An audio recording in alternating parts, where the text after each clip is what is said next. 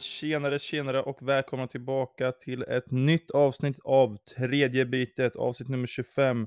Jag säger varmt välkomna till pojkar och flickor, damer och herrar, för att just du har valt att klicka in på det här avsnittet. Nu kanske ni undrar, eh, våra mest lojala fans som lyssnar på varje avsnitt, varför var det två veckor sedan vi släppte ett, eh, ett avsnitt? Och eh, jag har ingen riktigt bra förklaring eh, på det. Vi är väl trötta, vi är väl lata, vi är väl dåliga på att planera helt enkelt. Men det finns ändå vissa anledningar. För två veckor sedan så var det faktiskt eh, matchen mellan Sverige och eh, Ukraina. Och eh, vi hade planerat att eh, spela in ett avsnitt efter det. Men det var som så att i alla fall jag och eh, sen konstaterade, konstaterade Lirpa det också att eh, det var sån ångest efter den matchen. Det var sån grov ångest efter den matchen. Jag har fortfarande relativt mycket ångest. Jag har bara jag har konsumerat så otroligt lite podcast och tidningsartiklar och allt som bara går just kring den matchen. Eh, för att eh, det var en sån eh, en sån smäll med ett baseballträ rätt i bakhuvudet. Eh, och den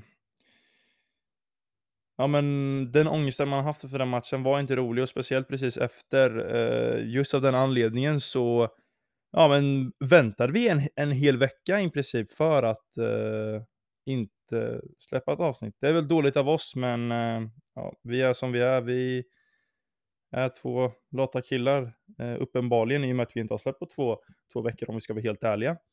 Eh, men i alla fall, vi väntade en vecka, tänkte släppa avsnitt då men sen har det kommit än mer strul då eh, min kära kompanjon Lirpa, som inte är med idag, som ni kanske hör, för han är i eh, eh, Småland och jag vet inte vad han gör, men han hjälper sin bror att flytta.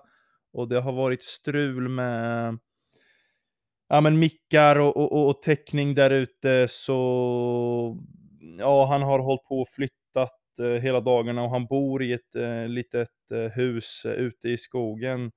Eh, så det har inte passat bra att spela in där och så vidare. Och så skulle vi spela in igår, men så blev det strul igen. Han skulle till stugan eh, och flytta en gång till. Så då gick det inte och då kände jag att vad fan, vi kan inte vänta. Då förklarade han, jag kan först på fredag. Då kände jag att nej, men eh, vi, måste ju, vi måste ju få till ett avsnitt i alla fall. Alltså, vi kan ju inte gå, vi kan inte gå tre veckor utan tredje bytet. Herregud, någon måtta får det vara. Eh, så därför kör jag själv idag. Jag har försökt, jag har frågat runt lite. Eh, Mister eh, redigerare Vidar eh, Kingen Oldfelt. Eh, eh, han eh, ville inte ställa upp för han sa att han, eh, han kunde för lite fotboll helt enkelt. Eh, annars har jag frågat runt lite övriga men eh, det har varit ehm, negativa, negativa svar Eh, Eh, eh, på de frågorna och då är inget covid-19 test där det är positivt att få negativt. Eh, man, det är dåligt att få negativt när man ställer den frågan om folk vill ställa upp i podden. Därför kör jag själv idag. Eh, lite nervös faktiskt, kommer nog kännas ensamt och jag känner mig lite galen som sitter här helt ensam i, i min källare och sitter och pratar för mig själv helt enkelt. Men jag pratar ju faktiskt ut till er Eh, Eh, så att eh, så är det med det. Vi ska inte dra ut på det för mycket, men eh, jag ville ändå förklara för er varför varför har det ändå tagit två veckor, varför jag sitter ensam idag och eh, ja, vi får se hur det blir. Alltså, det känns som det kan bli en rejäl pannkaka om jag bara sitter här själv och pladdrar, för eh, mm, det blir ingen riktig diskussion. Det är bara jag som sitter och skjuter ut mina åsikter, men jag har en hel del eh, mumsiga grejer att gå igenom, lite intervjuer, lite genomgångar eh, och eh, lite smått och gott både från eh, EM-finaler och eh, gräsplaner ute i eh, Kinda kommun. Så att stay tuned så att säga. Men vi börjar väl helt enkelt med att summera detta EM, EM-slutspel e som var. Italien vann till slut och eh, det var ett EM-slutspel. Ni fick följa med oss eh, alla Sveriges gruppspelsmatcher, men sen dess tog det slut. Eh, ni har inte hört oss prata någonting om eh, slutspelet. Ehm, känns väl lite lökigt att jag ska gå igenom alla matcher, men om jag har tagit upp några punkter i alla fall, eh, flopp och överraskning. Genom hela EM-slutspelet så har det varit många bra lag, det har varit eh, fina kamper, det har varit stora diskussioner om att Danmark, de har haft eh, tur, Tyskland har varit för dåliga, eh, Morata missar och så vidare. Men eh, om det är något jag vill ta upp om vi ska ta sett överlag på slutspelet, Eh, Eh, då vill jag ta upp faktiskt eh, Schweiz va, som, eh, som eh, EMs eh, största överraskning för eh, så som de har spelat är eh, ja, något av det ballaste jag har sett i alla fall. Eh, jag minns Schweiz eh, senast mot Sverige i EM 18 och eh, då var de inte, inte jättedåliga men inte jättebra heller men alltså de visade i, i slutspelet här va, det var något av det värsta jag sett och speciellt eh, matchen mot eh, Frankrike, alltså det spelet de spelar, det, jag blev lite kär faktiskt. Och framförallt eh, Granit Xhaka. Alltså, jag har huggit och eh, kastat mycket skit på Granit Xhaka i den här podden och även på sociala medier och eh, de som känner mig vet att jag eh, hyser agg mot eh, Granit Xhaka för det han har presterat i Arsenal, men eh, oj, oj, oj. Den matchen han gör mot Frankrike, det är något av, ut, uh, ut, av det värsta jag sett. Alltså, den kaptenen han är, Och fan, jag visste inte att Granit Xhaka satt på den uh, passningsfoten som han ändå gjorde. Så att, uh, ja, det var något av det värsta jag sett. Och det har varit en stor diskussion genom hela slutspelet att uh, hur kan det vara så att Pogba är så pass bra i det franska landslaget, men är så pass dålig i Manchester United? Eh, alltså Granit Xhaka är ju ännu värre. Alltså vadå, Pogba är ändå bra i Manchester United. Eh, men Granit Xhaka i Arsenal, där snackar vi inte bra fotbollsspelare. Det är en rent utav dålig fotbollsspelare. Eh, som, ja, han är bra på att eh, ta rött kort och eh, brunka må jag säga. Men det han visar upp här i Schweiz, oh, något av det värsta jag sett. Speciellt Frankrike-matchen, oj oj oj. Wow, wow är det ändå jag säga. Eh, men ja, där måste man ju lyx, alltså någon, någon klubb måste ju lösa, alltså något kontrakt med Granit Xhaka.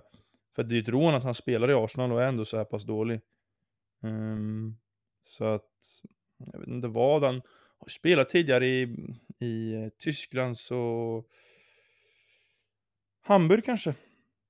Saknar ju en uh, innermittfältare. Aaron Hunt uh, lämnar ju nu så att eh, där är mitt val. Eh, sen har jag även tagit upp eh, slutspelets eh, flopp. Och eh, då finns det ju mycket man kan, eh, man kan gå igenom. Man kan argumentera för att eh, Ja, det kommer jag inte på något land, men något land som åkte ut i gruppspelet kanske Äh, jag kommer inte på något. Skitsamma.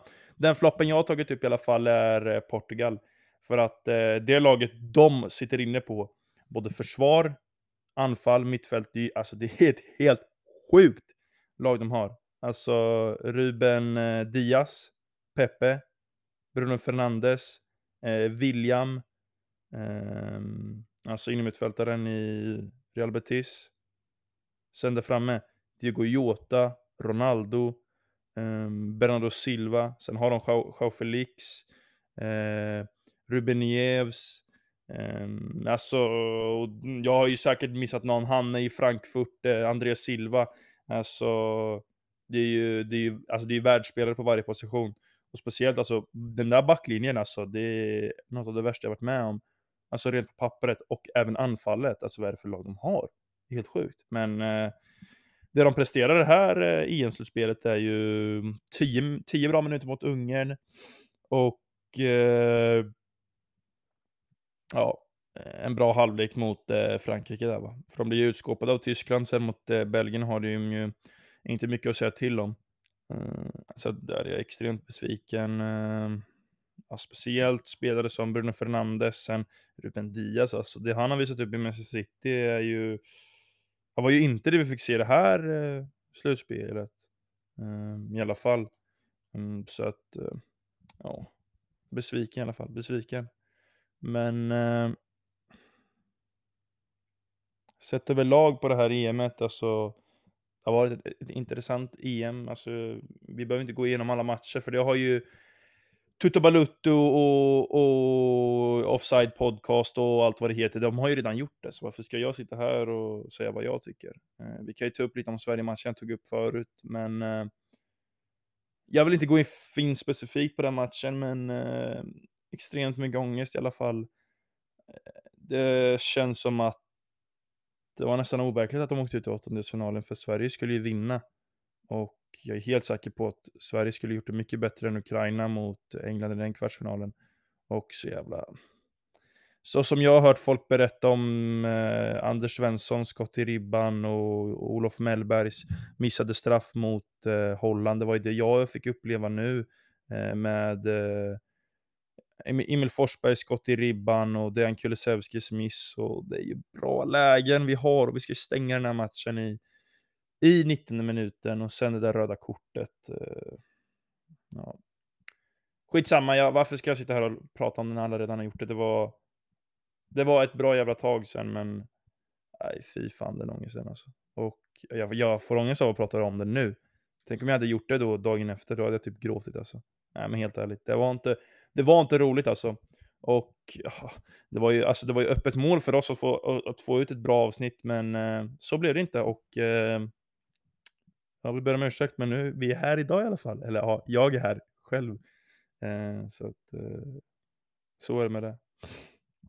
Men det var ju faktiskt en, eh, en final för, det var ju ändå relativt eh, nyligen. I söndags, idag är det tisdag när jag spelar in det här, får se när avsnittet kommer ut. Men eh, det var en final mellan Italien och eh, England som, ja, rent på förhand kände jag att jag trodde inte Italien eller England skulle komma till final. Italien känd, tyckte jag kändes vara lite, ja men jag visste inte vad man hade i Italien någonstans uh, inför mästerskapet och England har jag alltid varit kritisk mot. Uh, jag tycker inte England är ett så jättebra fotbollslag. Den um, Southgate, uh, han är lite osäker i vilka han ska spela och nya spelare in, ut och hela tiden och jag tror att det är ett koncept som inte funkar, men uppenbarligen funkar det och nu möttes de i en final och Jo, det var en sprudlande final. Jag minns, alltså, det var ändå, mm, alltså första 20 minuterna är ju England extremt, extremt mycket bättre än Italien. Och jag tyckte man, man märkte det på Italien att de kände shit, shit pommes frites, här eh, ligger vi illa till. Men eh, de stod ändå pall bra och eh, som jag läste på någon, eh, någon intervju med Bonucci eller Chiellini så sa de att det viktigaste är att eh, inte släppa in 2-0. Eh, det viktigaste är bara att eh, hålla 0-1 till England och sen kan vi göra 1-1 lite senare. Det var ju precis det de gjorde. Och så matchen i sig, den var ju extremt fint att det var hårt spel tycker jag. Men eh, vissa situationer var ju, var ju överdrivna. Så Jorginho ska ju få rött där Ja, när han tacklar eh, Jack Relish, det är ju, det är ju ett mord, men eh, vad ska man säga? Eh, ändå rutinerat av eh, Jorginho att eh, han, han lägger sig ner. Alltså det är ändå, alltså det är läskigt att sitta här själv. Det, jag skulle vilja ha Lirpa vid min sida och så han skulle kunna liksom ja, men dela sina åsikter med mig, men nu får man sitta här själv så att så är det med det. Men matchen i sig alltså, alltså en, en, en bra final. Uh, alltså jag, vet jag tycker inte det finns så mycket att säga om själva matchen, men uh, det finns en hel del att säga om straffläggningen. Och uh, ja, som alla vet så bommar, uh, bommar England tre raka straffar och Italien vinner efter att Donnarumma har missat en och en straff i stolpen. Och först och främst, det jag känner är att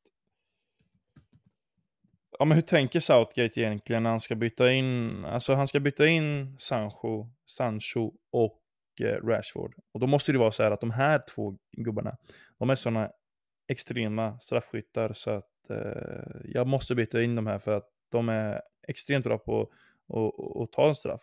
Jag tycker man ser på båda dem att, att det är en extremt stor osäkerhet i dem redan när de ska komma in. Eh, att jag vet inte, de ser rädda ut. Eh, alltså de, de känns eh, lite, osäkra. Och bara de där två har ju knappt spelat någonting under hela, hela slutspelet och den pressen de har på sig. Alltså de har ju hela, hela England på sig och, och, och, och liksom, ja men redan när de byts in känns det som att jaha, det här går inte bra. Det här kommer inte bli något och så blir det som det blir, alltså Rashford, den ansatsen han tar, alltså jag vet inte vad han gör, men han väntar ju sex sekunder där och där känns det som att liksom han känner att oh shit, nu, nu är det väldigt läskigt här och han, han gör ju precis som han ska. Han lurar ju ner eh, Donnarumma, men eh, kollar inte på bollen och får eh, lite för mycket ankel på sitt skott så att den går i stolpen och eh, ja, där och då kände jag att det var över Eh, för, eh, för, eh, för Englands del. Eller nej, det var inte över, det blev ju kryss. Men, men, men, när, men när Italien missade, vad var det? Det var första eller andra straffen. Då var det som att, nej, nu, nu, är det, nu är det såklart att, att, att England ska vinna här. De har 60 000 på Wembley, de har till och med, alltså straffläggningen är ju mot eh, de engelska fansen. Um, så att uh, jag kände att nu, är det, nu är det spikat att, att, uh, att England ska vinna. Uh, men sen missar Rashford. Italien sätter andra. Och så kommer Sancho fram. Där ser man ju också att han ser ju rädd ut. Han ser ju rädd ut. Och den straffen han gör också. Alltså, jag vet inte vad han håller på med, men men alla de tre straffarna som de missar, Saka, Sancho, Rashford, alltså du kan inte lägga sådana där straffar och eh, missa. Alltså, du, du gör bara inte det. Alltså, ska du hålla på och tramsa och så vidare, då, alltså hålla på och skutta runt och ha dig, då måste du sätta dem. Alltså det går inte att hålla på sådär för att eh, dels liksom skämmer man ut sig själv så jävla mycket men det blir ju för mycket alltså. Fan gå dit och bara sätt dit straffen likt eh, Maguire. För det Alltså, det är något av det värsta jag sett. Det är nog snyggaste straffen jag sett i hela mitt liv och han pangar ju till och med sönder kameran. Eh, det är en gubbe vi kan, ja, vi, får, eller vi tar det snacket sen i alla fall. Ehm. Um, Sancho missar. Italien kommer fram. Eh, de... Oh, det var ju då Italien hade chans att vinna. Då kände man, ja, nu är det klart. Men sen när de missar, när Jorginho missar, Alltså det var en av de sjukaste straffläggningarna jag sett. Pickford tar den snyggt, andra straff, straffen han tar. Ehm, då känner man ju, ja, nu kommer England vinna. Sen ser man ju att eh, en kille som är i min ålder ska fram. Alltså hur, jag förstår inte. Jag förstår inte hur man kan välja att ta fram Sacka i det läget. Alltså oavsett om han säger, ja ah, men coach, coach, jag är sugen, jag är sugen på att ta den. Alltså, va? Du kan, inte ta, du kan för fan inte ta fram Saka 19 bast i det ödet som är. Och vad fan, Southgate har ju, han har ju missat en straff eh, 96. Alltså han vet ju precis vilket öde Saka har framför sig. Och eh, som jag hörde i, eh, det var någon som sa det till mig, eh, att eh, de hade sett, satt på, sett på Twitter och lyssnat till någon podcast. Alltså det här var Sakas var hans första straff i karriären. Eller så var det, nej det var Tutu Balutto jag hörde det ifrån. Shoutout Tutu Balutto, våra konkurrenter, men jag lyssnar på er ändå, så vad ska man säga. Nej men eh, det var Gustav Dahlin i Tutu Balutto som sa att eh, det här var Sakas första straff. Alltså i, i, i hela sin seniorkarriär. I, I en final i EM på Wembley. 60 000 pers, ett helt land på dina axlar. Han är 19 år, har knappt spelat något under turneringen. Jo, han har ju spelat relativt mycket, men... Och han ska lägga sin första straff. Och man ser ju när han går fram, ja det här är ju miss. Man ser på ansatsen, det här är miss. Man ser när han sätter ner stödjebenet, ja det här är miss. Han, han skjuter och det är miss. Det är en usel straff. Och sen vinner Italien. Alltså, jag förstår, jag förstår inte resonemanget. Och som jag sett på Twitter i efterhand, eh, Grealish eh, sa till coach att eh, han ville ta en straff. Men han fick inte. Alltså, hur... hur ja, jag förstår inte hur man kan låta Saka ta straff. Det måste vara en jävla ångest bland de andra spelarna känner jag. att bara, Vad fan, vi, vi hade ju allt det, här i, allt det här i våra egna händer, men vi skickar fram en 19-åring som ska, som ska frösa vårt land, ska ta sin första straff i hela karriären. Och ja, det är väl klart som fan han ska missa. Han bommar, han gråter. Italien är europeiska mästare med all rättighet. De gör ju ett extremt bra mästerskap, men det man kommer minnas från det här mästerskapet är ju ja, bytena han gör Southgate och att han skickar fram Saka och jag känner bara en, en extrem ångest kring det här att vad fan Southgate som missade 96 har fått extremt mycket hat och nu kommer det här liksom. Det var ju klart It's coming home och, och allt det där. Så missar man tre straffar, det är en 19-åring som missar, det är tre usla straffar. Alltså en missad straff är alltid dålig, men de där straffarna är ju oh, bara rent utav dåliga. Så att det är det man kommer minnas mest från det här äh, äh mästerskapet och mm, en extrem ångestmacka för hela England. Men äh, ja, jag vet inte vad man ska säga. Men i alla fall, Maguire. Den gubben och den straffen han lägger är något av det värsta jag sett och han, fan, han är ju hur bra som helst i, äh, i det engelska landslaget. Har en extrem pondus och en extrem karaktär som United eh, känns försvinna lite grann. Men men. Det var nog allt för, eh, för EM. Italien värdiga vinnare i England kommer tvåa igen. Jag tror det är nog många som känner i det där laget, speciellt Harry Kane, Maguire och, och gubbarna. Visst, det är många unga, men de flesta känner nog att eh, det här var en eh, möjlighet som säkerligen kommer komma flera gånger, men man har, alltså, mm, alltså jag tycker England får skylla sig själva lite, att, att de skickar fram de spelarna de gör, speciellt Saka och ja, det är nog en extrem ångestmacka att de torskar på det sättet de gör. Okej okay, om de hade varit dåliga liksom, men nu är det fel beslut att skicka fram de straffskyttarna man ska ta. Så att, eh, nej, det är helt enkelt för dåligt. Nu tycker jag att vi rör oss mot eh, lite nordligare breddgrader och eh, till Sverige.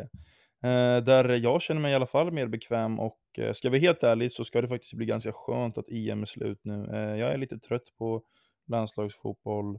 Ehm, det har varit ett fantastiskt roligt mästerskap med extremt många fina matcher och fina stunder, men eh, nu ska det faktiskt bli skönt att gå tillbaka till Sverige och, och se lite Sirius, Degerfors eh, på studenterna och, och lite, alltså sådana härliga matcher, bara luta sig tillbaka igen och, och EM är fantastiskt på sitt sätt, men ja, nu ska det bli skönt att, att se på lite svensk fotboll och eh, svensk fotboll har spelats nu eh, i eh, omgång 10 av allsvenskan och Eh, Malmö har vunnit mot Sirius med 4-0. Norrköping har vunnit mot Mjällby med 1-0.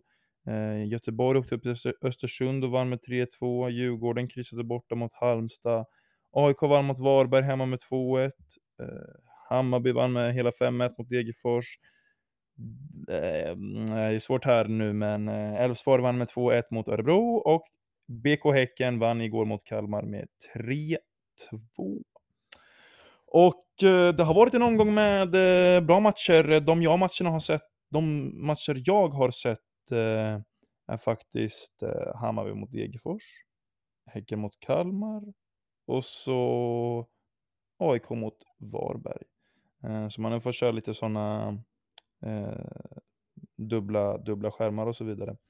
Men eh, om vi ska gå in på AIK Varberg lite grann så måste jag säga att eh, det är nog dags att ta tillbaka Samuel Brolin, men eh, det känns som att det finns så många andra som redan har sagt det, så varför ska jag säga det också?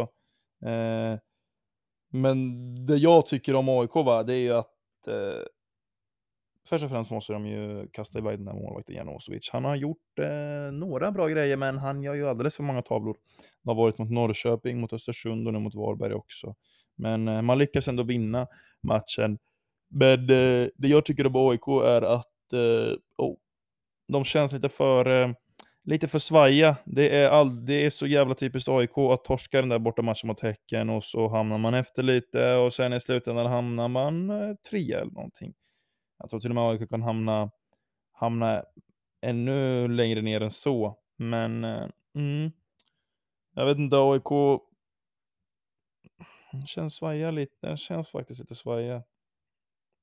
Och jag menar, visst nu vinner de mot Varberg, eh, och det är ju extremt viktigt, publiken tillbaka och det var ju första omgången, nej, andra omgången var det med publik på plats. Eh, alldeles, alldeles underbart och eh, ja, jag tycker det har snackats lite för, lite för lite om det nästan. Alltså, publiken är ju tillbaka nu och som man har längtat. Och nu är den här och, och så vidare. Det jag tycker är lite roligt är ju vissa lag har ju alltså typ på Kalmar igår var det typ 3-4 tusen som får komma. Guldfågeln tar väl typ 12 000 I guess. Eh, men det roliga är ju att eh, vadå Kalmar?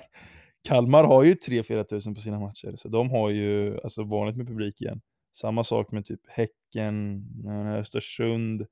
Nu ska jag inte sitta här och roasta lag, men det, de, de lagen, alltså det märks extremt mycket mer nu med publik än ingen publik alls, men de lag det kommer märkas mest på är ju alltså eh, Alltså Hammarby och, och så vidare, de har ju bara 7000 men de brukar ju ha fullsatt liksom. Inte alltid fullsatt men de brukar ha liksom ja, 17 000 kanske.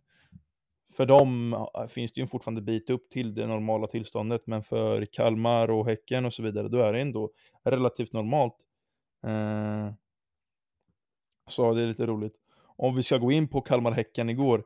Eh, det var en jädra match och eh, Kalmar som jag har sagt tidigare, alltså jag är helt jag är helt såld på det där laget alltså. Det Henrik Rydström gör, eh, jag vet inte vad han har gjort, men han har tagit ett brunka-gäng till, till ett eh, Barcelona 2011-lag liksom. Det är helt sjukt alltså. Den fotbollen de spelade igår, nu förlorar de ju, men de är ju det klart bättre laget än, än, än Häcken i alla fall. Eh, de förtjänar ju att vinna med all rätt. Och jag måste bara meddela klubben till Aidai, Kalmar AIK, hjärtat är eh, eh, eh, närmast eh, dem. Hjärtat slår för klubben och eh, Kalmar FF eh, tycker jag inte om egentligen, men så som de spelar är de eh, svårhatade, så att säga. För det är en jävla fin fotboll. För övrigt kom, ska jag och Lirpa förhoppningsvis eh, till Fredriksskans den 14 augusti och se derbyt mot eh, Kalmar eh, City FF. Eh, mot självklart Kalmar AIK. Eh, så att eh, då kanske det kommer något lite specialavsnitt därifrån. Vem vet? Men eh, ja, förhoppningsvis. Eh, annars så ser man på hela omgången överlag så är det inte så mycket skrällar. Det jag tar med mig är att Örebro, de förlorar igen.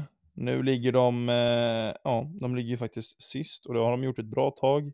Visserligen det är liksom tre poäng upp till säker mar mark, men eh, det ser inte bra ut. Jag vet inte vad den nya tränaren har, har förmedlat till laget. Kevin Walker lirar ju typ tia. Um, så att, ja, jag vet inte om Örebro. Jag tror faktiskt de kan åka ner nästan någonting säger mig att Örebro kommer lösa det på ett eller annat sätt. Nu ryktades det om att Nahir Besar och Ilan Hamad ska till ÖSK. Men eh, jag vet inte, det, de har det för tufft men ja, en liten röst inom mig säger att Örebro löser det. De, de, de hamnar 12 eller 11. Jag tror inte de hamnar 9 alltså, för det är det för jämnt för där uppe. Och, men Oh, allt går ju emot dem nu. Vad har de? Två segrar mot typ eh, Häcken och, och Halmstad va? Så att, ja, jag vet inte men det ser inte bra ut i alla fall. Och jag ser inte riktigt vad det ska tala för dem. Men eh, Norrköping vinner mot eh, Mjällby som jag sa med, med, med 1-0 och vann mot Kalmar med 2-3 eh, förra omgången, 3-2 menar jag. Och eh, där finns det mycket att ta upp. Det var ju nämligen Lukas Lima som avgjorde. Eh, född 2002 och har haft eh, korsbands, dubbla korsbandsskador vad jag har fått vad jag har förstått och i princip rehabbat i två år. Men eh, den där killen har ju jag mött eh, väldigt många gånger, inte väldigt många gånger, men eh, jag har eh, mött han ja, x antal gånger i alla fall när, när jag var liten mellan åldrarna ja, 10 till eh, 15 år. Och eh, jag har även spelat med honom på sådana ÖFF-läger och eh, ÖFF-träningar. Och redan där alltså, mm, snackades ju om ja, Lukas Lima, Lukas Lima och i princip hela, hela Linköpings 02 vet ju vem Lukas Lima är för att han var väldigt bra när vi var små, han har alltid varit bra. Och eh, nu är det första gången man får se han lira på, på allsvensk nivå. Han hoppar in där mot Elfsborg och eh, ja, men det ser ju det ser ju bra ut och eh, det är ändå häftigt. Eh, det är svårt att tänka sig, alltså jag min, senaste gången jag såg honom spela var ju typ 14, idag är jag 19. Uh, eh, men eh, det är ju så jävla ballt typ att, eh, att, hur ska man förklara, jag har sett honom lira och nu kan han mäta sig med allsvenska spelare. och ja, jag vet inte vad jag vill komma fram till, men en sak är i alla fall säker att den senaste matchen nu mot eh, Mjällby va, då har ju Norrköping eh, en hel del spelare från stan som är just från Norrköping. De har ju en ramsa om det, hälften är från stan eller vad de sjunger. Men i alla fall, kollar vi på startelvan, då har vi Henrik Kastegren från Norrköping, Linus Wahlqvist från Norrköping, Alexander Fransson från Norrköping. Kristoffer Telo har spelat i Norrköping eh, väldigt länge, så han är ju som en del av Norrköping. Sen har vi Mike Sema från Norrköping, Karl Björk från de egna leden, eh, Isak Bergman, Bergman Johansson, också från de, från de egna leden. Eh, vi har Lukas Lima från Norrköping, eh, Dino eh, Salovic, också 02 från Norrköping som jag har mött många gånger. Eh, Manese, ja Manese, jag vet, jag vet bara Manese Kuso. Ja, också från Norrköping. 08 från Norrköping. Sen har vi eh, Julius Lindgren, också från Norrköping. Eh, så Bjarnason, eh, en kille född eh, 05, också från de egna leden. Det är helt sjukt! Det är ju helt sjukt hur många gubbar de har från de egna leden och som är från stan. Och bara, det är ju hur viktigt som helst. Dels för fansen och för betydelsen. Alltså Lukas Lima och, och, och de här eh, Saliovic och Linus Wahlqvist, Henrik Kastegren, de vet ju, de är ju Norrköpings största supportrar och spelat i det där laget alltså, hela sin uppväxt och stora delar av sitt liv. Alltså det är ju en sån rejäl jäkla boost. Alltså jämför Norrköping med, med Hammarby, alltså, till exempel, som har ett ihopplock från hela Sverige och hela världen. Alltså den lagmoralen som finns i Norrköping måste ju vara extremt eh, stor och eh, jag tror det kan vara en bidragande faktor till att ja, de, de alltså, bara klättrar nu i tabellen. Och de har ju ett bra lag så vad ska stoppa dem egentligen? Ursäkta att jag gäspar men eh, det blir ju en hel del tugg när man sitter här helt ensam. Eh, men innan vi släpper allsvenskan måste vi bara ta upp att eh, Degerfors förlorade med 5-1 mot Hammarby. Men eh, Degerfors, jag blir lika förvånad varje gång jag ser dem. Eh, jag älskar Degerfors så som de spelar och eh, alltså dels försvar och anfall. Alltså det där försvaret de har är ju fan asbra. Nu har de ju Sean eh, Sebaktar, Se, Se, Sebaktar, jag vet inte vad han heter. Eh, han är på bänken till och med. Men eh, oh, den kaptenen de har i, i Ekeroth alltså, det, det är något alldeles extra alltså. Dels eh, den pondusen och sen han är ju så jäkla bra fotbollsspelare. Och så även han med muschen där som lirar runt med nummer sju som mittback, eh, Olsson heter han va. Riktigt fin gubbe. Men så alltså, allt från mittfält till anfall, Gravius, eh, och så han eh, andra mittfältaren som jag inte kan namnet på, han ganska unga, nummer 21 va? Ja, skitsamma. Och så där uppe, Viktor Edvardsen, eh, Saidi, eh, ja, vilka har de mer? Eh, Anton Kraj på ytterbacken, men han blir ju som en, eh, som en spjutspets. Eh, de har Dahlström på bänken. Eh, de har, ja, de har ett ruggigt lag alltså. Och nu torskar de i och för sig med eh, 5-1, vilket inte är så bra, men eh, de spelar inte bra. Hammarby gör tre mål sista tio, så vad fan, vad fan ska man, vad fan ska man göra liksom? De är ju, de är ju det bättre laget rakt igenom Degerfors. Uh, men ja, Hammarby vinner med 5-1, dock är jag inte imponerad av Hammarby. Uh, jag förstår inte riktigt vad de har för spelidé. Uh, eh, och de sätter ju inte sina lägen. Mm, Astrid Selmani, Selmani får det inte att lossna och jag tror inte Hammarby kommer få det att lossna. Det blir väl ja, kryss eller förlust. Ursäkta för att jag gäspar men jag blir fan trött av att prata så mycket. Det blir väl kryss eller eh, förlust eh, nästa match antar jag. Så ja, får vi se hur det går. Går så att säga. Men eh, det om det. Nu tycker jag att vi går vidare till om vi tycker att ehm,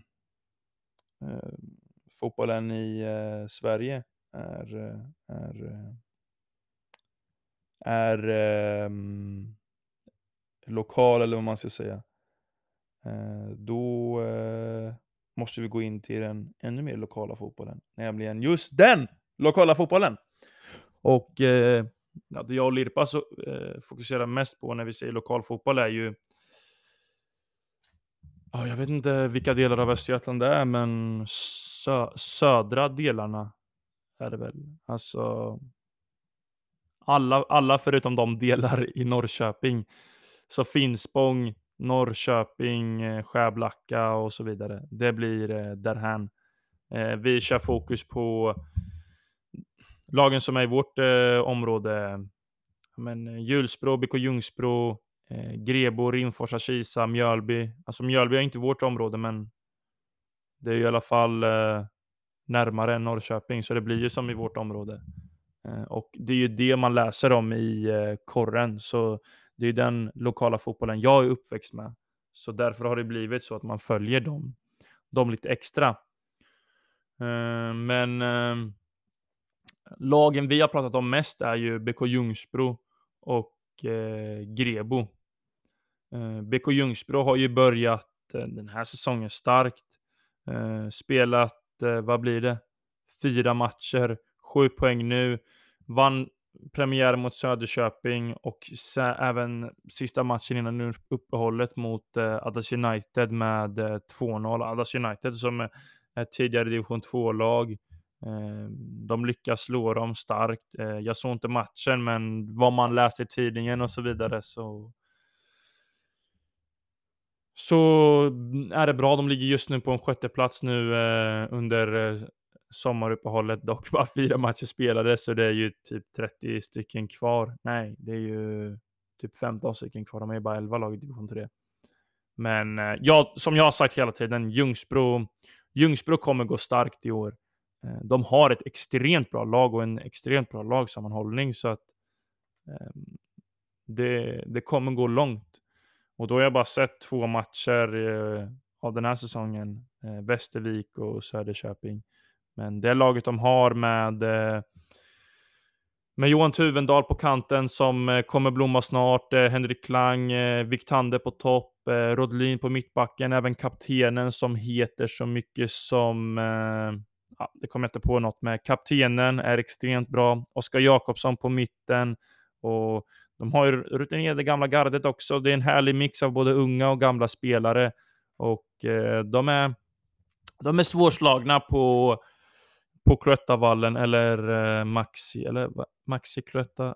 Nej, i tredje bytet kör vi eh, Cloettavallen. Um, så att de är svårslagna där och, och jag, jag är rätt säker på att BK Ljungsbro kommer klara, klara sig kvar. Och om vi ska ta och kolla hur många lag som åker ner. Eh, um, Söker vi här på datorn. Det är tre lag som åker ner direkt. Och eh, det är ju då nian, tian och elvan. Och eh, ja, jag tror inte Ljungsbro kommer vara en av dem. Jag är rätt säker, alltså om jag får tippa nu så är det de lagen som redan är där nere. Det är Söderköping, det är Grebo, det är Stensjön. Söderköping har jag sett en match av och det var mot Ljungsbro. De var inte wow, men de har noll poäng på fem matcher. Ser en hel del. Stensjön vet jag heller inte så mycket om. De har visserligen sex poäng, så de har väl vunnit mot Söderköping och de vann ju senast mot Grebo med 3-1. Så att, har inte så bra koll, men de känns inte så farliga för att de har inte så bra record mot de andra lagen. Men eh, Grebo, de ligger näst sist nu, fem matcher spelade, en poäng och eh, vi har snackat upp Grebo lite. Det har vi gjort. Jag sa att folk skulle se upp för Grebo för de skulle vara bra, men eh, tyvärr har jag nog haft fel. Eh, jag har inte sett alla matcher. Jag har sett två matcher mot eh, Eneby och eh, Adas United såg jag på, på mobilen. Eh, men eh, det har inte sett så bra ut. Vad jag har hört och vad man har läst i tidningen har pratat lite med Herman Eklund och Noah Norberg efter matchen mot Stensjö. De pratar om att eh, de, de är bra, men att de, de missar lägena. Det har varit lite, lite snacket från eh, Mjölby AI. De är bra, de skapar många lägen, men de missar. Eh, men var ju en sexpoängsmatch eh, innan midsommar mot Torstorp. Torskar man den med 3-0 Sen kommer det ytterligare 6 poängs match mot Stensjön innan uppehållet. Torskar man den med 2 eller 3-1. Jag menar. Ja, om det ser ut så här så kommer det inte gå vägen och hur ska man lyckas vinna mot uh, Sleipner, uh, Bo Boren och, och, och, så vidare. Nässjö när man torskar mot de här lagen. Får vi se till att vinna mot Söderköping eh, båda omgångarna och ja, inte förlora mot Torstorp så går det väl bättre, men äh, dessvärre så tror jag Grebo får det extremt tufft. Alltså det, det smärtar, men ska vi, ska vi vara ärliga så, så tror jag att det, det, det är så det ligger till helt enkelt. Uh, för övrigt, Sleipner har börjat extremt starkt. Visst, de är från Norrköping, men de kör under division 3 nordöstra Östergötland. Men Sleipner har börjat starkt. De var topptippade. Uh, Nässjö uh, också där uppe. Eh, bo, Boren med eh, Alex Sinelius från Linköping och även eh, jag vet inte vad han heter, men jag kör i samma lag som honom, Rolla. Eh, jag vet inte vad han heter på riktigt, men eh, de två i Boren. Alex Sinelius har inte hunnit spela någon match än, men Boren går starkt. Nio poäng på fyra inledande och de ser bra ut. Eneby ligger fyra. Jag tror de lagen, Sleipner, Nässjö, Boren, Eneby, det, det, är de som tampas om att om att ja, men gå upp helt enkelt. Och jag tror det står mellan Sleipner och Nässjö vem som tar eh, första platsen och sen får ju eh, Boren och Inneby hoppas på att kunna ta andra platsen eh, så att säga. Men eh, om vi går vidare till eh, en eh, division högre så eh, har vi faktiskt eh, Mjölby AI eller MAI som man säger i eh, i, eh, i folkmun som eh, har haft en tuff, tuff inledande, inledande eh, säsong.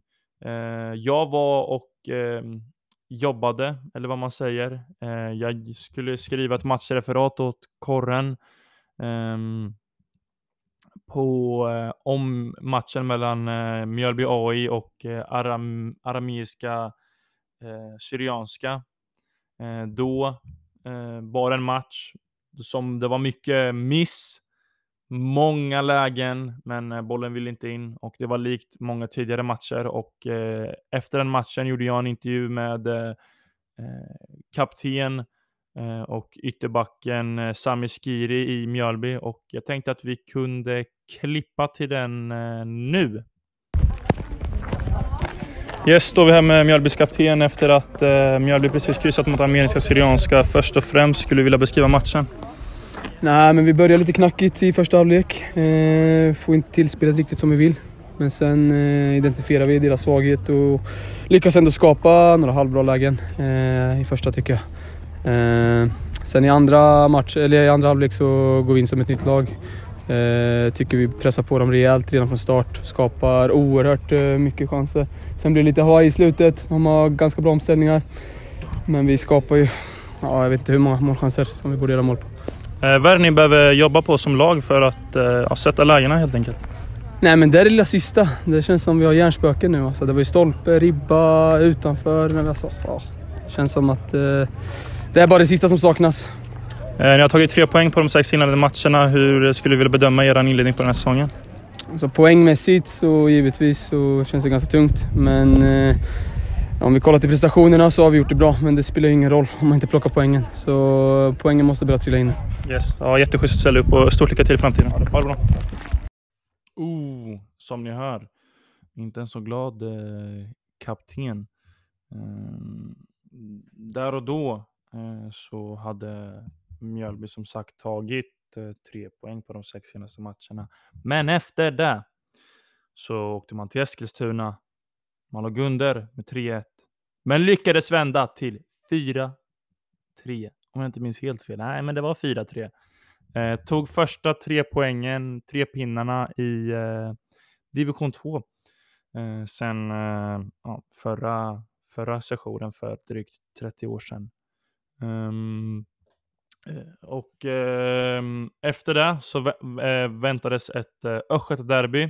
Eh, kampen om vem som skulle bli bäst i eh, västra Östergötland mellan Motala AIF och Mjölby AI. Och eh, det var ju en hel del tugg eh, innan matchen, kanske inte precis innan matchen, men eh, Liridon Silka, eh, Lirpas gubbe som tidigare har varit i, tidigare har varit i, eh, i eh, Jönköping Södra Eh, och även Öster I, Östers IF. Lite Judasvarning på den, eh, värvning, eh, på den eh, övergången. Öster, Öster, Jönköping, Småland. Mm, ah, skitsamma.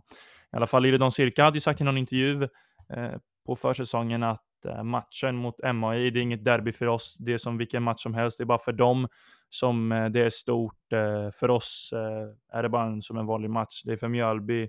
Mjölby är det stort att möta oss liksom. Eh, han satte ju i princip en stämpel på att Mjölby är de fina killarna från division 1. Eh, Motala är de fina killarna från division 1 medan Mjölby är ja, brunkarna och bönderna från eh, potatisorten. Så, så uppfattar jag det i alla fall. Det tror jag gav en extra energi för Mjölby att, eh, att gå ut och vinna den matchen och det var ju precis det de gjorde. Efter eh, den jobbiga perioden de hade Mjölby, som ni hörde i intervjun där med Sami eh, Skiri, lagkaptenen, så lyckade, går man nu inför sommaruppehållet med, eh, med två segrar. Eh, man vinner komfortabelt, inte komfortabelt, men en andra halvlek som är bra. Eh, har det tuffare i första halvlek, men, eh, men vinner det till slut eh, andra halvlek efter Motala, har eh, blivit lite passiva och så vidare. Och ni trodde att ni skulle få en intervju med Sami Skiri. Nej, nej, nej. Eh, igår var det jag som eh, ringde upp honom och ställde lite frågor angående eh, matchen mot Motala, så att eh, vi klipper till den nu helt enkelt.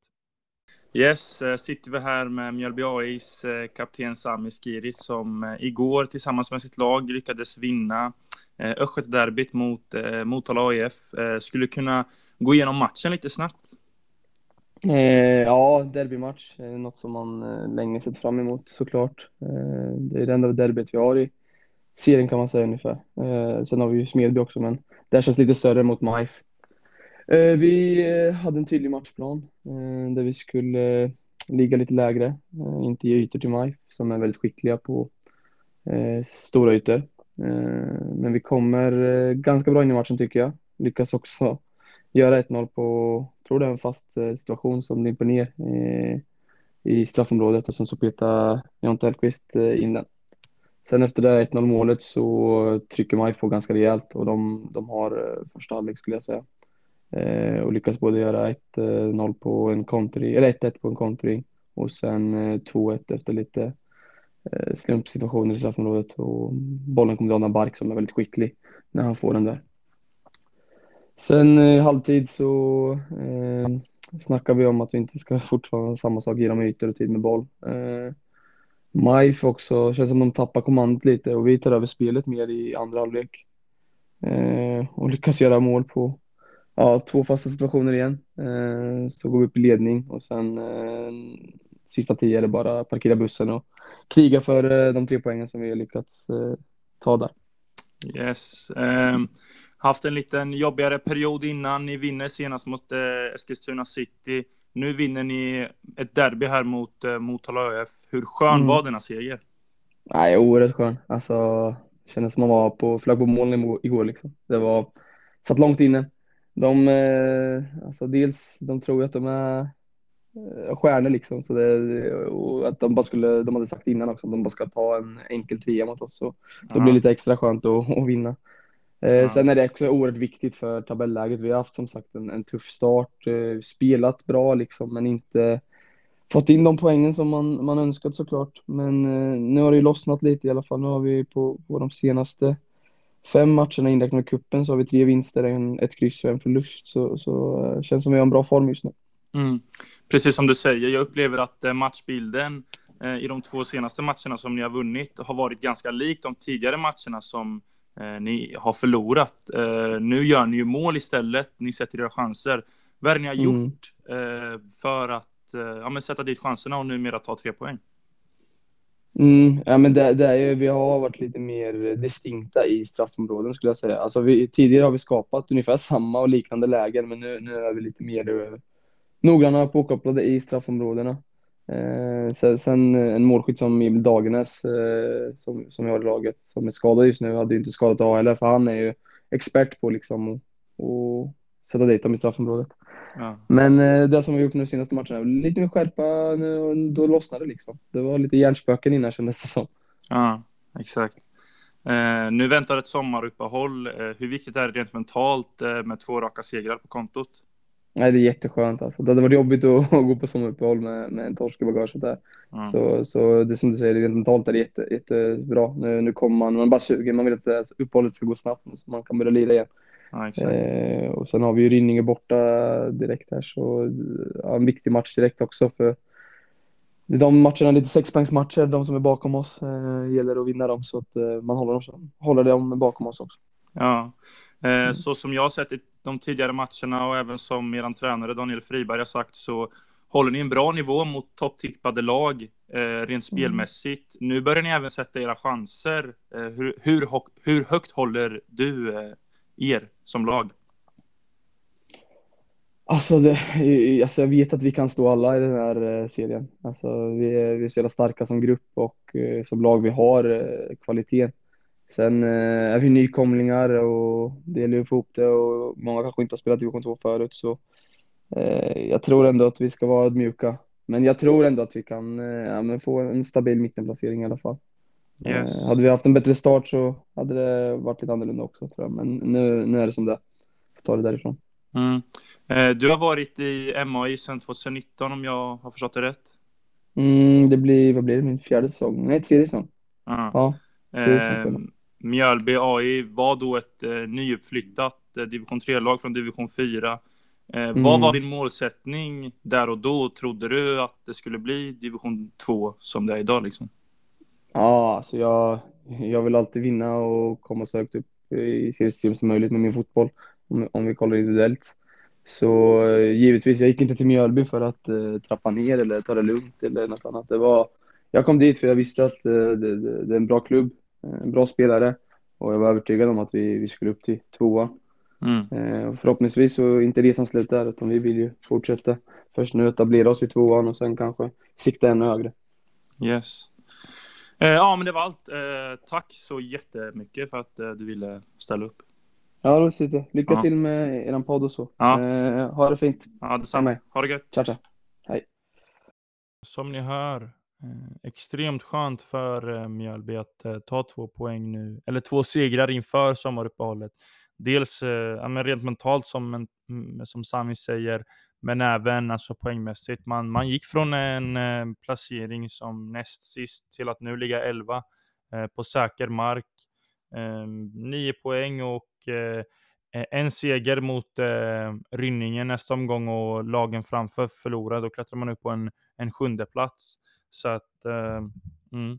Och alltså, det jag har sett av Mjölby, det har sett bra ut. Alltså, de har varit bra, men de sätter inte sina lägen, precis som Sami säger.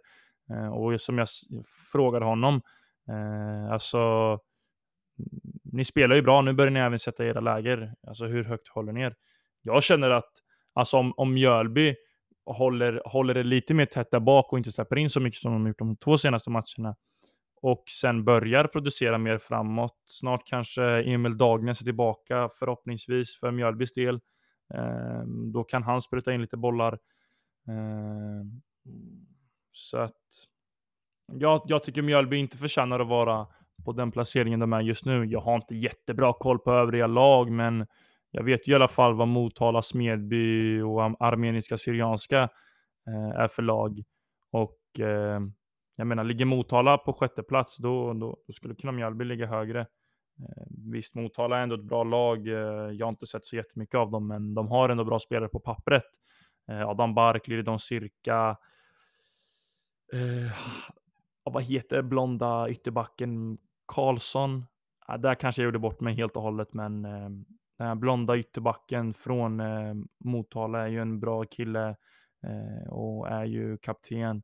Så de har ett bra lag, men Mjölby har också ett bra lag med, med, med profiler som har spelat division 2 tidigare.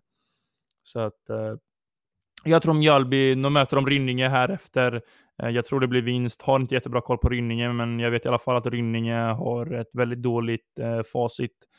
Och eh, ja, men jag, jag tror Mjölby kommer klättra. Och jag tror definitivt Mjölby stannar kvar i, i division 2 den här säsongen. Men eh, innan vi tar och stänger igen eh, podden för, för denna gång så måste vi ta upp, eh, måste vi faktiskt ta upp eh, Linköping City. Ja, Linköping City, ja, de har vi pratat om lite tidigare. Och eh, mm, ja, ah, vad, vad, ska man säga, de ligger sist. De torskade senast mot, eh, mot eh, vilka var det ens? Skövde AIK. Och eh,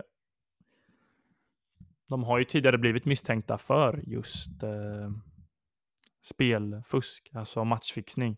Att de lägger sig för att det är någon som har spelat på matchen och eh, jag vill inte vara någon som sitter här och eh, anklagar City för att de har spelfuskat och lägger sig för matchfixning, men de har varit misstänkta förut och vissa aktioner i den här matchen ser alltså extremt konstiga ut. Speciellt 5-0 målet och det är några aktioner som eh, nummer 5 mittbacken gör. Jag vet inte riktigt vad han heter, men han har blonderat, eh, blonderat hår numera i alla fall. Han gör några aktioner som är eh, helt, helt sjuka och jag ber om ursäkt om om de inte har lagt sig och jag förstår och att de tycker det är respektlöst att jag sitter här och diskuterar om huruvida Linköping City eh, har lagt sig. De kanske gör sitt allra bästa, men har inte en bra dag på jobbet helt enkelt. Men ett lag som Linköping City som det har varit extremt mycket konstiga grejer som har hänt där. Det har varit Ken Ring som kommer in, det har varit tränare som hotar domare och blivit avstängda. Man har blivit, man har blivit misstänkt, alltså misstänkta för just matchfixning tidigare. Och så kommer sådana här aktioner. Det är klart man börjar undra alltså, om, om, om, vi ska, om vi ska prata klarhet och vara ärliga. Det är klart man börjar undra liksom efter de aktionerna. Alltså jag tycker ni som lyssnar på det här ska in och kolla på nu ska jag in och kolla på highlightsen från den matchen för att eh, ja, det var, det såg konstigt ut. Men eh, nu börjar jag faktiskt bli eh, trött och eh, det känns som att det är dags att bomma igen. Eh, sist men inte minst, OFF kryssar igen. Man ligger just nu på nedflyttningsplats, 14 poäng efter 15 spelade. Eh, de kryssar och förlorar just nu. De har varit, de var bra i början. Sen matchen mot City har de inte tagit en enda poäng. Eh, bara idel kryss. De är ett bra lag, men jag vet inte vad de håller på med. De sätter inte sina lägen och eh, sen när matchklockan börjar ticka upp mot eh, 60-70 minuter, då blir de nervösa, släpper in ett mål. Eh, det var det som hände mot Österlen. Det var det som hände mot eh, mot Utsikten och nu även mot eh, Ljungskile. Så att, vad ska man säga? De skulle behöva kriga sig till en, eh, en seger och sen försöka liksom hoppa upp på en ny häst och, och, och, och kämpa på. För att Åtvidaberg är så extremt mycket bättre än att ligga på 14 plats. Och de har lag som Lindome, Österlen, Torn, eh, Vänersborg, Skövde framför sig. Med all respekt till de lagen, men jag ser att eh, Åtvidaberg skulle lika gärna kunna ligga framför dem. Eh, om man inte spelar som man gör. Alltså, de spelar ju dåligt, men de är ju ett mycket bättre lag. Jag vet bara inte vad de håller på med. För att de... De är extremt bra 70 minuter, sen slutar de spela helt enkelt. Det är så extremt mycket slarv och, och, och så vidare. Och håller man på att slarva, ja, men då förtjänar man inte att vinna. Men Jesper Ny och Henrik Gustafsson måste... Nej, jag vet inte, det känns som att det krävs en rejäl utskällning eh, för att eh, spelarna ska vakna till och, och, och vakna till liv. Men jag tror att Åtvidaberg stannar kvar i division 1. Jag vill inte jinxa någonting för deras del och även för min del. Jag gillar faktiskt Åtvidaberg. Jag tror de flesta som lyssnar på det här eh, podden vet om det. Men jag tror att de stannar kvar i division 1 för att det skulle vara helt sjukt annars, för de är så pass mycket bättre än, än vad tabellen säger. Men eh, det var nog allt för dagens avsnitt. Eh, hoppas ni tyckte att det var bra. Eh, även att det var jag som satt här helt själv och spelade in, men ni fick två intervjuer med, med ehm, um, Mjärvis kapten och eh, lite tugg om lokal fotboll, lite allsvensk fotboll och så lite EM. Eh, nästa avsnitt kommer förhoppningsvis ut nästa fredag eller lördag, Eh, beror på lite. Men det här avsnittet får ni förhoppningsvis lyssna på idag, tisdag, eller imorgon, onsdag beror på vad, vad Vidar eh, gör eh, idag. Men jag tycker vi avslutar eh, avsnittet med eh, Mjölby AIs inmarschlåt, eh, eller Mjölby AIs sång. Eh, jag vet faktiskt inte vad den heter, men eh, det är den som går eh, så här. Eh, MAI, det är ett toppengäng. När vi lirar matcher så tar vi oss en sväng. Jag tror inte den har något namn, men Mjölby AI-sången. Ja, men det blir bra. Men ni får ha det gott och eh, trevlig eh, fortsatt sommar så hörs vi nästa gång. Ha det gott. Hej!